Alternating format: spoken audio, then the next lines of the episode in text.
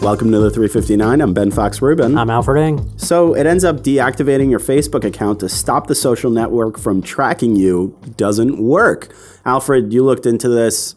Tell us what you found out. Yeah, so I have been deactivating my account every time I log out of Facebook and instead of just, you know, closing the window or anything like that because I thought that would put a pause on data collection uh, anytime I'm not on Facebook.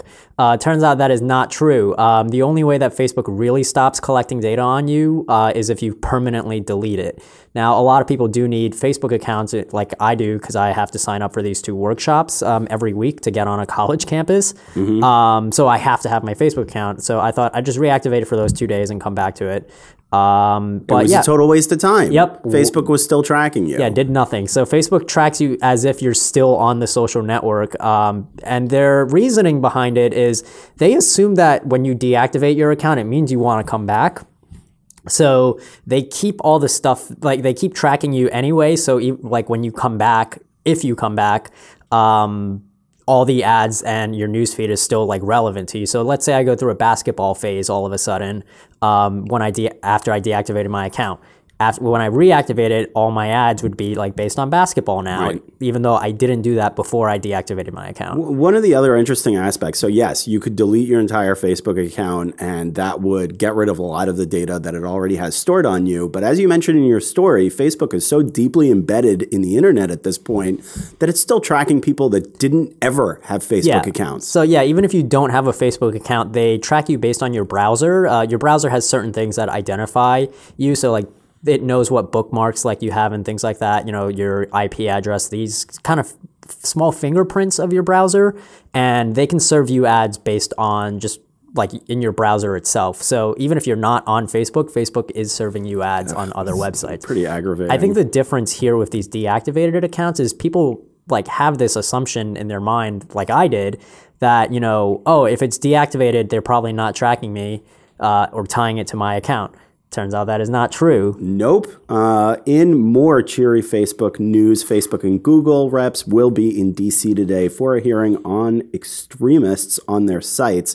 Um, we, we talked a little bit about this at the podcast yesterday, so I kind of want to pose a question to you from Facebook's perspective is there anything that you think that they can do to really help them regain trust in the marketplace? I mean, yeah, I, I actually do think that this is a problem that they can tackle, but they just never put the resources into it. This is specifically tied to like white nationalists, white supremacists, racists on that have been using Facebook and YouTube to grow an audience and grow a massive platform.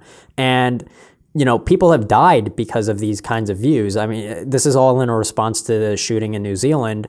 Um, and people like to equate this to essentially ISIS. I think that's why you know you describe it as an extremist uh, uh, platforming. Um, and yeah, YouTube and Facebook have done an excellent job at curbing ISIS from their platforms. And I think a lot of people are arguing that they should give the same treatment to white nationalists. Mm, yeah, definitely. Okay, uh, let's turn to some slightly funner news about Twitter, which is obviously a bastion of social network positivity. But anyway, Jack Dorsey got paid $1.40 last year from the company. Isn't that cute? I mean, that's what happens when you're a part-time CEO? Like, how much did Square pay him? I don't know. We don't know that. That's a good.